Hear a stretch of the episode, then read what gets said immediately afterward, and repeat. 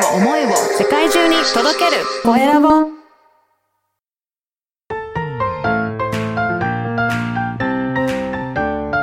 聞く力能力技術魅力があるのに伝わらない社長へ。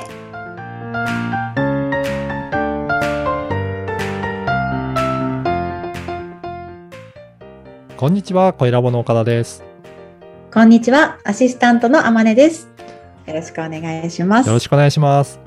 はい聞く力ということで、えー始まりましたが、えー前回言葉がとっても大事でうん。言葉によって印象が決まるというお話いっぱい聞かせていただいたんですけども、はい。えー今日はどんなお話をいただけるのでしょうか？はい。そうですね。今回はですね、その言葉をすごく大切なんですけど、その言葉を使って、じゃあどういうふうにしてビジネスにつなげていくか、あの、はい稼いでいくかっていうところをお話ししようかなと思います。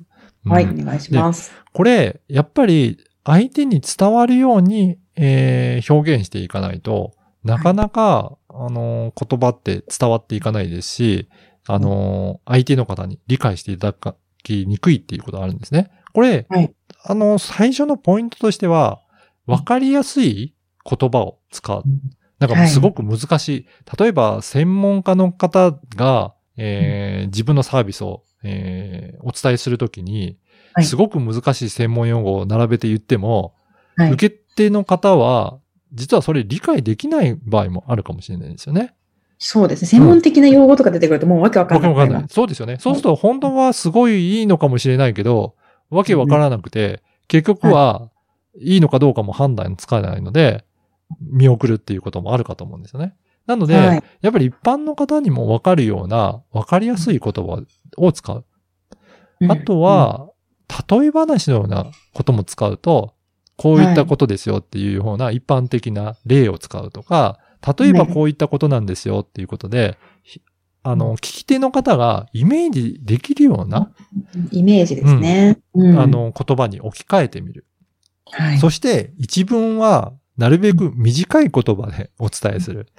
ずーっと話が続いて、どれが主語で実語か、関係性もわからないような、ひたすらずーっと言葉が並んでいると、やっぱり関係性もわかりづらいので、文章も理解しづらくなっちゃうんですよね。それよくやっちゃうんですよ。はい。特に文章をライティングで書いたりするとわかりませんかね？一文がすごい長いと。そうですね。わかりますね。はいわかりますね。ライターでも同じようなこと言われてますね。なんかその、はい。チンパンジーでもわかるような言葉でとか、うんはい一文はやっぱり一文一節っていうので、ね。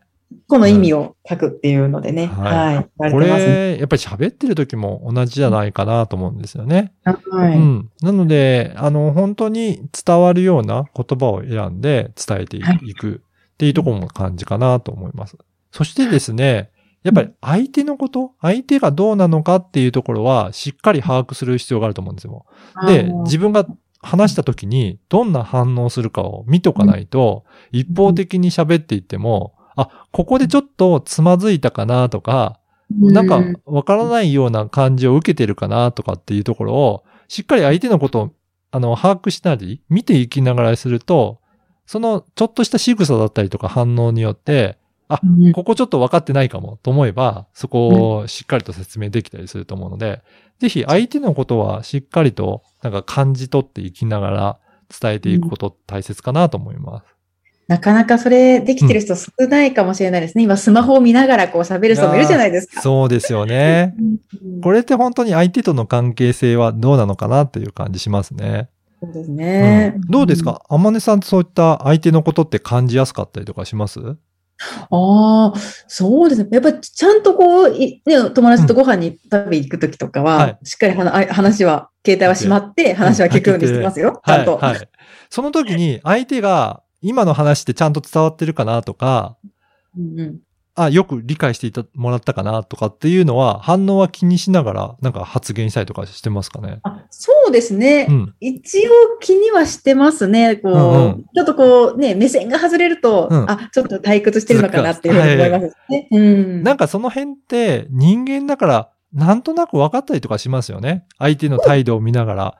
なので、はい、なんかその辺も気にせず一方的に喋ってしまうのではなくて、ちょっと相手の反応も気にしながら、あれ？ちょっと今の話題、あのーわかりづらかったかなとか、うん。そういったことも感じながら行くので、相手のことを感じ取って、えー発信していくっていうのは、すごく大切かなと思うので、ちょっとはい、このあたりは次回もう少し詳しくお話しできればなというふうに思います。はい。楽しみにしてます。はい。はい。それでは本日も皆さん聞いていただきましてありがとうございました。次回も楽しみにしていてください。